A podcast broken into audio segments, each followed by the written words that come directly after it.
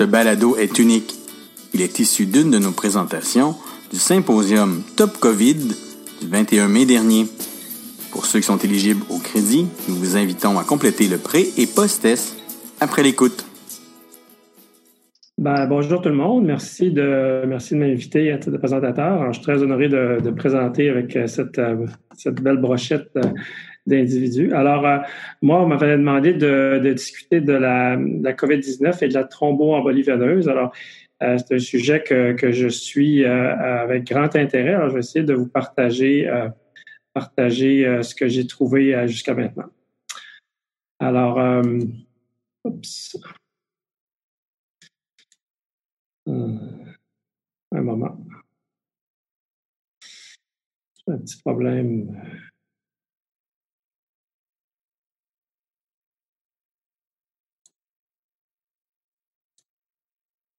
Alors, j'ai pas de conflit à, à, à, déclarer. Je suis éditeur du Top Ému, mais j'ai pas, je pense pas que ça entre en conflit avec la présentation de ce matin. Alors, euh, j'ai un petit mot de la physiopathologie pour essayer de voir est-ce qu'on peut établir un lien entre, entre la COVID-19 et des phénomènes thromboemboliques. Euh, c'est difficile d'avoir euh, d'avoir un, un, mécanisme physiopathologique exact. On sait qu'il y a une perturbation assez assez importante de, de beaucoup de, de paramètres euh, de paramètres euh, comme la CRP, l'irrigopénie, euh, au niveau de les, lymphopénies, mais aussi autant des, des, au niveau des, du temps de thrombine qui est augmenté et des, de la diminution des, des, des plaquettes. Alors, c'était pas évident a priori que, que, que disons que l'effet de la, de la COVID-19 serait un effet thrombogène versus un, un, peu un effet de plutôt de provoquer des segments. Euh, mais bon, il y avait quand même des, des dédimères qui étaient élevés, puis le fibrinogène. Alors, on peut peut-être suspecter qu'il y, aura, qu'il allait avoir un lien euh, qui allait se développer à ce niveau-là. Alors, euh, une des premières choses qu'on qu peut voir, c'est que au niveau des dédimères, euh, il semble vraiment avoir un, une forte corrélation entre, entre euh, le pronostic euh, des, euh, la mortalité puis les gens qui sont hospitalisés. Alors, quand on dose le, le, soit à l'arrivée ou soit pendant l'hospitalisation, plus le dédimère s'élève, plus les risques de décès augmentent. Et puis ça, ça, se répertorie un peu partout. Donc là, je ne parle pas de lien direct avec l'envoi pulmonaire, mais avec la mortalité, en tout cas, il semble avoir une bonne corrélation. Euh, en particulier, bon, aussi dans cette étude-ci, c'est a déterminé que si euh, les dédimères à, à l'arrivée étaient à 2000, le risque de décès était, on avait un hazard ratio à 51, ce qui est très élevé. Alors, c'était euh, quand même impressionnant comme chiffre. Euh, par contre, les, les dédimères, euh, les dédimères se peuvent euh, s'élever dans, dans, plusieurs conditions. Puis ici, on, dans cette étude-là, on, on, a démontré que, le, que les patients atteints de la COVID ou que, qui avaient des pneumonies de, de, de, secondaires à la COVID ou non secondaires à la COVID avaient une élévation, une forte élévation des dédimères. Donc, on ne pouvait pas vraiment se baser là-dessus pour essayer de, de, de, de diagnostiquer une thromboembolie veineuse, par exemple parce que là, ça nous aurait obligé à faire trop, trop d'examens.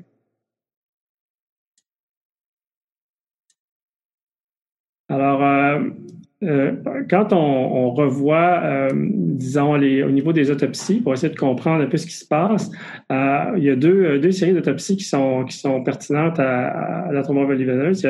En, en, Allemagne, on fait une analyse de 12 patients décédés de la COVID. Alors, les patients de 52 à 87 ans, 8 hommes, 5 femmes, il y en avait 7 sur les 12 euh, autopsies euh, qui ont démontré la présence d'embolie pulmonaire. Dans 4 cas, c'est-à-dire dans, dans, 25% ça expliquait, c'était la cause directe du décès. C'est quand même assez énorme. il y a eu une autre autopsie une autre série d'autopsies qui a été faite au Brésil cette fois-là. C'était seulement par contre des biopsies transthoraciques. C'était pas, on ne pouvait pas voir euh, les gros vaisseaux. Euh, C'était 5 hommes, 5 femmes de 33 à 83 ans. Puis il y en a 8 de ces 10 euh, euh, patients-là qui ont démontré des microtrombies à, à l'anus. Donc, on a quand même quelques, quelques bonnes données qui nous disent que la, la, la maladie thromboembolique est quelque chose de prévalent chez les patients euh, COVID-19, même si on ne comprend pas exactement la physiopathologie. Alors ici, c'est euh, une revue d'angioscan pulmonaire qui ont été faits dans différents pays, deux qui viennent de France et une des États-Unis. Alors là où on a pris toutes les angioscans qui ont été faits pendant la période d'activité du COVID, on essaie de voir euh, c'était quoi le, taux de, positivité des angioscans euh, pendant, pendant la COVID. Alors, euh, on voit que ça tourne autour de, de 20 à 30% disons 25% de prévalence, qui est quand même pas mal élevé pour, pour un taux de, de, de, de positivité. parallèlement à tout ça, on pouvait voir qu'il y avait quand on, remontait, euh, on comparait les angioscans qui avaient une embolie pulmonaire prouvée versus ceux qui n'avaient pas prouvé, euh, on voit quand même que les décibels sont nettement élevés quand même par rapport aux, aux angioscans qui n'ont pas démontré pulmonaire. Alors, c'est euh, presque, on peut, dire que c'est c'est multiplié par 5 en moyenne. Alors, il y a vraiment une relation entre les dédimères, même si ce n'est pas très spécifique au départ, il y a quand même une relation euh, pour poser le diagnostic ou pour, disons, décider de l'investigation. Donc, je pense qu'il faut retenir ça. Euh, puis, finalement, juste pour, on comparait avec des, d'autres angioscans faits pendant la même période qui démontraient une prévalence moins élevée. Alors, ça montre que c'est difficile de, de, comparer les deux groupes, mais en tout cas, ça montre qu'il y a quand même une, assez forte prévalence d'envoyés de, chez les patients COVID. Ça, c'est une, revue de revue de la littérature que j'ai faite sur la, prévention. Une fois qu'on suspecte les, euh, la maladie thromboembolique chez les patients hospitalisés, on peut on veut essayer de, les prévenir. Alors, il y a plusieurs études, euh, auteurs qui ont, publié, euh, disons, leurs résultats par rapport à la prophylaxie. Alors, il y a, un peu pas une controverse, mais une discussion au sujet de quelle dose devrait être utilisée pour prévenir, euh, prévenir les thromboembolies veineuses chez les patients COVID. Alors ça, c'est une série d'études qui euh, portent uniquement sur les unités de soins intensifs. Alors, euh, on, disons qu'on peut voir que au niveau des, dosages, disons que les populations sont assez hétéroclites parce que on a en France, on peut avoir des il y a eu des, des, des, euh, des groupes d'ARDS seulement ou de patients qui ont été ventilés mécaniquement versus d'autres euh, unités soins intensifs où il n'y avait pas ces restrictions-là. Euh, reste que euh, si on compare, par exemple, les résultats obtenus pour la, dose prophylactique versus la dose thérapeutique, il y a quand même toujours une réduction quand même assez importante du taux d'embolie pulmonaire. Puis on voit aussi que le taux le taux d'embolie pulmonaire est assez élevé. Alors, plus on en cherche, plus on en trouve. Euh, donc, c'est peut-être euh, c'est peut-être sous-diagnostiqué euh, jusqu'à un certain point actuellement. Euh, reste que, comme c'est des études rétrospectives, euh, on peut pas vraiment comparer les groupes euh, directement entre ceux qui ont été traités avec un régime thérapeutique versus prophylactique. Alors, ça reste, l'avenue des traitements thérapeutiques versus prophylactiques, ça reste encore à, à démontrer. On n'a pas beaucoup de, de données de ces traitements-là par rapport, par exemple, aux hémorragies que ça peut causer. Alors, on peut pas, on peut pas associer d'hémorragie, taux d'hémorragie par rapport à une dose prophylactique ou thérapeutique. on n'a pas de données non plus sur les, euh, les décès par rapport à une approche euh, soit de, de, prévention prophylactique ou thérapeutique. Donc, euh, ça, ça reste à venir. c'est pour ça que actuellement, les recommandations sont, sont conservatrices par rapport à l'usage du, de la dose thérapeutique d'anticoagulants par hospitalisation. Les, les, chiffres que vous voyez euh, ici, ensuite de ça, les décès, euh, finalement, là, on, a quand même des bons taux de décès dans ces unités de soins intensifs-là.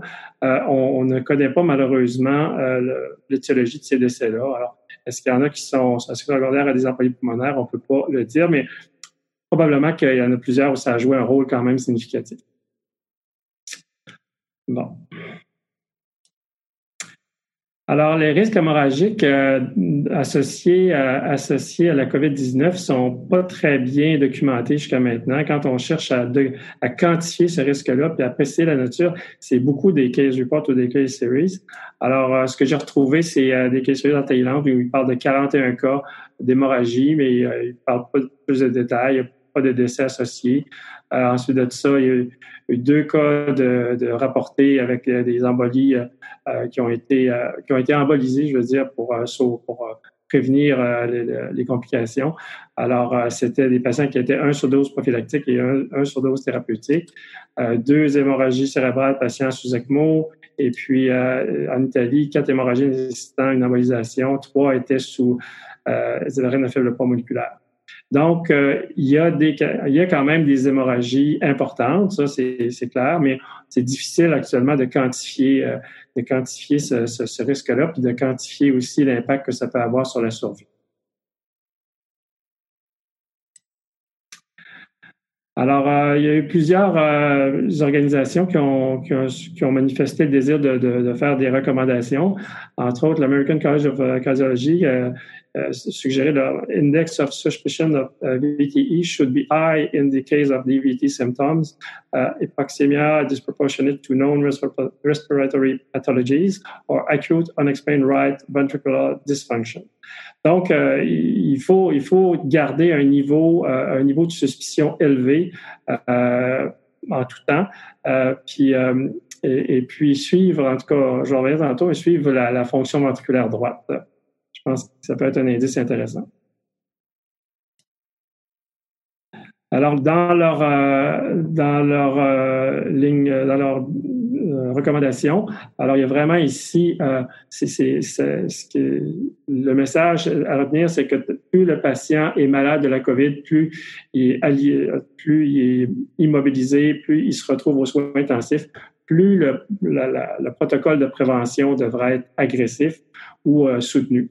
Alors, euh, s'il y a une espèce de gradation. Les patients qui sont admis sont moins à risque, que, les patients qui sont hospitalisés sont moins à risque que les patients qui sont soins intensifs, mais, euh, mais il, faut quand même, euh, il faut quand même commencer une, une thromboprophylaxie dès le début de l'admission suivre aussi les paramètres, tous les paramètres hématologiques, puis entre autres suivre les, les marqueurs de CIVD parce que ça pourrait mener, par exemple, à des, problèmes hémorragiques, mais ça semble, ça semble être quand même plutôt une minorité de cas. Euh, ça, c'est une recommandation, je voulais vous montrer de, euh, de l'International euh, Hematology Society qui recommande, qui se recommandait des critères d'admission, entre autres en utilisant les dédimères. Et leur cut-off à eux qui recommandaient, c'était entre 1500 et 2000 euh, alors, je trouvais ça intéressant peut-être de vous partager ça. Euh, aussi, là, les autres perturbations, le temps de prothrombine, les plaquettes diminuées, les fibrinogen, c'est tous des critères qui pourraient être euh, euh qui pourraient servir pour euh, prendre la décision de d'hospitaliser les patients. Euh, puis, il suggère de partir une, par une le pas moléculaire à tous les patients je pense que ça revient assez, assez régulièrement, assez fortement dans, dans toutes les recommandations. Euh, comment faire le diagnostic de la thromboembolie veineuse? Évidemment, c'est plus compliqué que ce qu'on fait habituellement à cause des risques contagieux. Euh, il n'y a pas d'investigation euh, de routine basée uniquement sur les dédimères. Alors ça, c'est clair à cause du phénomène de non-spécificité au départ. Reste que les dédimères ont quand même un rôle à jouer dans le sens où plus ils s'élèvent, plus le risque d'embolie pulmonaire augmente. Alors, je pense que Là, euh, il faut, il faut, euh, il faut se, retourner beaucoup sur la symptomatologie. Euh, L'angioscan pulmonaire et la scintigraphie vécue sont, sont limités par les, différentes restrictions. alors, il faut se tourner vers des outils comme les, Doppler veineux des membres inférieurs et puis le POCUS, le POCUS qui peut qui peut nous donner beaucoup de renseignements, entre autres sur la fonction ventriculaire droite. Et on peut on peut visualiser aussi des cardio en transit occasionnellement. Il y a d'autres signes aussi d'embolie pulmonaire, mais ça reste que c'est quelque chose qui, euh, je pense, qui est important à, à se remémorer. Alors, euh, devant la difficulté, des fois, à établir un diagnostic euh, clair, puis avec la, haute prévalence quand même d'embolie pulmonaire, l'American Society of Hematology a, fait quand même des recommandations pour faire des diagnostics empiriques. Alors, s'il y a une détérioration clinique inattendue qui survient, euh, dans un tableau d'amélioration globale. Alors, euh, surtout si les dimères ou les fibrinogenènes sont, sont élevés. Alors là, je pense qu'on pourrait établir un diagnostic d'embolie pulmonaire puis commencer à anticoaguler le patient de façon thérapeutique pour une période de trois mois, par exemple. Euh, si, euh, si, par exemple, il y a des, des trouvailles à l'examen physique qui sont compatibles avec une maladie thrombo-embolique, comme des, les euh, thrombolytes superficiels, les mollets enflés, les thromboses associées. Alors, tous ces, ces, ces trouvailles-là pourraient, euh, pourraient être pourraient justifier le, le, le, diagnostic empirique de l'embolie pulmonaire ou de la maladie de thromboveineuse. Alors, juste pour vous dire qu'il y a une, sorte, une étude qui a été euh, publiée récemment sur euh, l'importance de faire les échographies euh, chez les patients COVID, qui disait que les, je vais les résultats. Alors, la dilatation de, du ventricule droit était un bon prédicteur de mortalité par rapport à, par rapport à d'autres critères. Alors, ça, c'est les résultats de l'étude. Alors, il y avait 32 euh, patients, euh, il y avait en fait 105 euh, patients qui ont passé une échographie. Il y en avait 32 qui avaient une dilatation du ventricule droit. dans ces deux groupes de patients, ils étaient anticoagulés de la même façon, c'est-à-dire l'articulation thérapeutique était comparable. dans le groupe de, de dilatation ventriculaire droit, ils ont fait 10 angioscans, il y en avait 5 qui étaient positifs. Euh, le taux de mortalité euh, pour le, le, groupe des dysfonctions ventriculaires droite était de 41% versus 11% pour ceux qui n'avaient pas de, de surveillance cardiaque droite. C'est quand même assez important. Puis je pense que ça, c'est un examen qui est facile d'accès puis qui peut, euh, qui peut nous renseigner puis aider à prendre des décisions euh, importantes.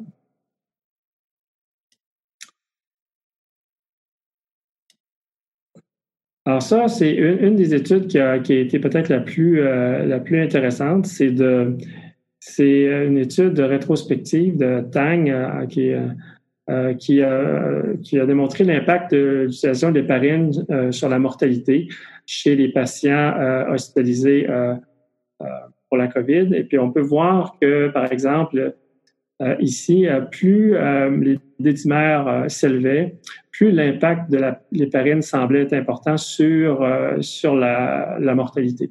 Alors, puis cet impact-là, si on comparait au groupe, c'est pas une étude randomisée, euh, si on compare, on compare, ça au groupe qui n'a pas reçu d'héparine, où là, où là l'augmentation des mères n'était pas, pas associée à une réduction de mortalité, dans le cas euh, où dans le cas euh, du groupe des héparines, là, il y avait quand même un bon impact. Puis c'était un impact qui était graduel, c'est-à-dire que plus les dédimères s'élevaient, plus l'impact de l'héparine semblait grand.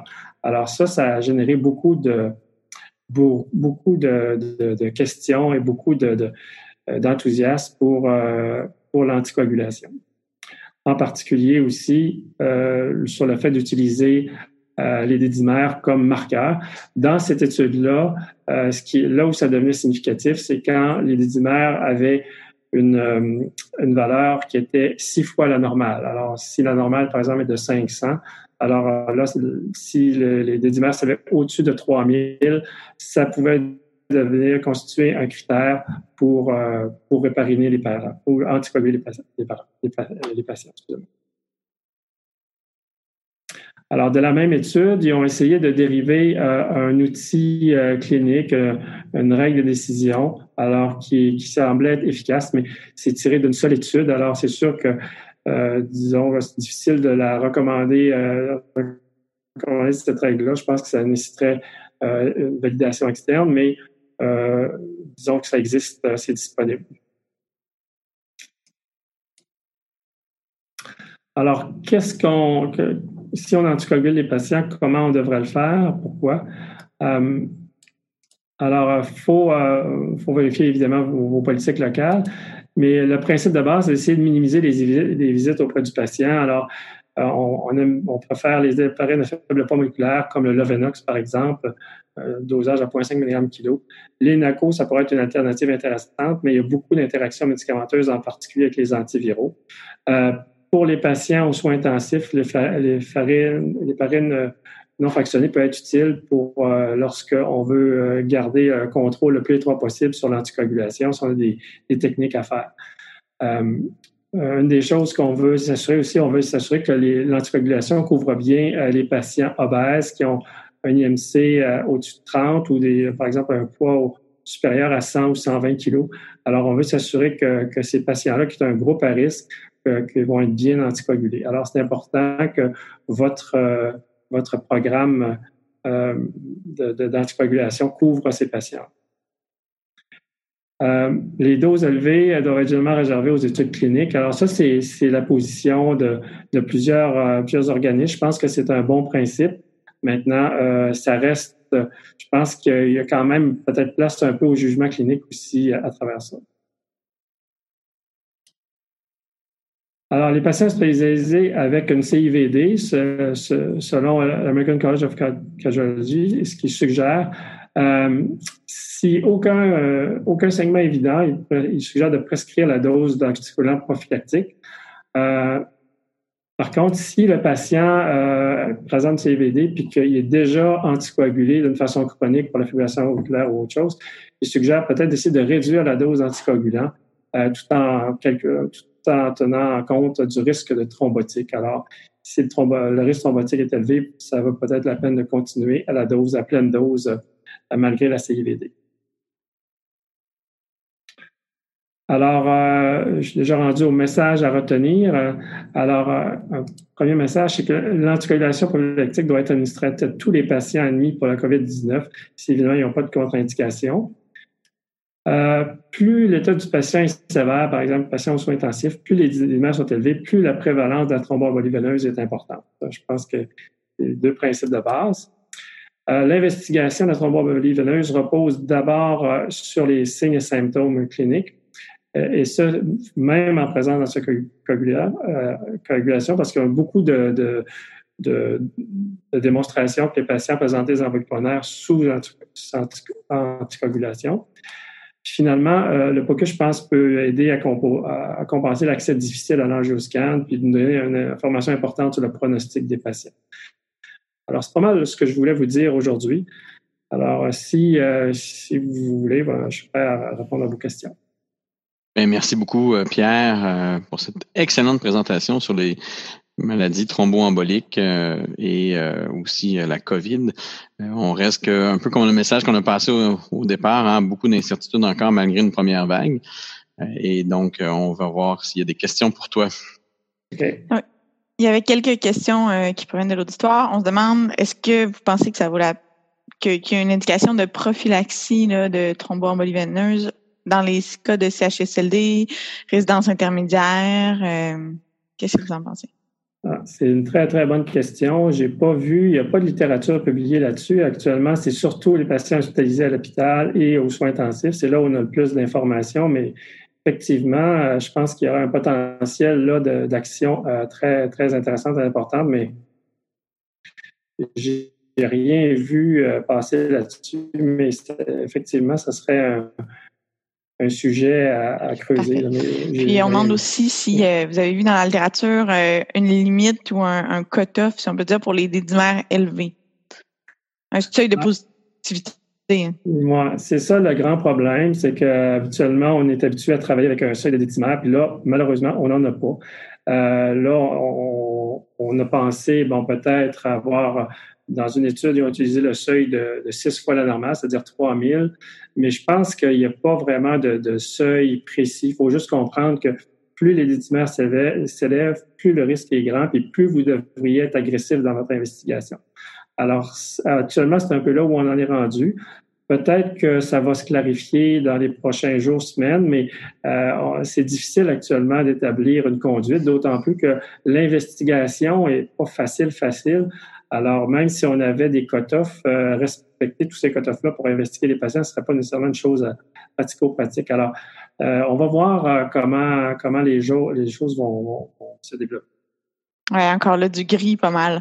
Puis, on se demande, est-ce qu'il y a une notion de durée pour l'anticoagulation? Est-ce qu'il y a quelque chose qui est ressorti dans les recommandations? ce qu'on recommande, ben, en fait, quand si vous considérez une embolie pulmonaire, la période, c'est trois mois. Et pour ce qui est de la prophylaxie, euh, il recommande jusqu'à un maximum de 45 jours. Alors là, à savoir est-ce qu'une fois que le patient sort de l'hôpital, est-ce qu'il faut qu'il fasse absolument 45 jours, ça restait euh, au cas par cas. Il n'y avait pas de règle pour ça. Euh, il y a des, fois où l'anticoagulation prophylactique était arrêtée dès la sortie de l'hôpital. D'autres fois, c'était prolongé, mais le maximum, c'était 45 jours. C'est bon, parfait. Puis une dernière question, on parle beaucoup de patients hospitalisés, c'est sûr, puis on les traitait avec de l'héparine, mais avez-vous vu quelque chose par rapport aux nouveaux anticoagulants oraux? Euh, il n'y a pas de, de ben, j'ai pas vu de programme. vraiment, les, les éparines de faible poids moléculaire, c'est vraiment eux qui sont la première ligne. Euh, mais je pense que ça peut s'utiliser. Par exemple, le liquide 2.5 deux fois, ça pourrait, ça pourrait s'utiliser. Euh, mais comme je l'ai dit tout à l'heure, il faut faire attention aux interactions médicamenteuses. Mais oui, ça, ça quelque chose, ça peut être quelque chose d'utilisé. Il, va y avoir des études qui vont, qui vont explorer ça. Parfait. Puis une question qui provenait d'un autre d'une autre présentation, mais qui s'adressait plus à vous. Avez-vous vu si les gens qui faisaient des thromboembolies veineuses, des embolies pulmonaires avaient aussi plus de facteurs de risque classiques, les gens qui en ont déjà fait, euh, est-ce qu'il y avait un lien, un, rôle à jouer dans Oui, euh, vous avez, oui, moi, mais c'était pas, euh, je pense pas que c'était majeur. je pense que, par exemple, le fait qu'ils se retrouvent aux soins intensifs était un facteur beaucoup plus important, puis les décimères élevés, je pense que c'est ce qui ressortait le plus. Je dis pas que quelqu'un qui a des antécédents, c'est ça augmente le risque, je suis d'accord, mais ça semble pas être euh, un facteur majeur dans ce que j'ai vu euh, jusqu'à maintenant. Parfait, merci.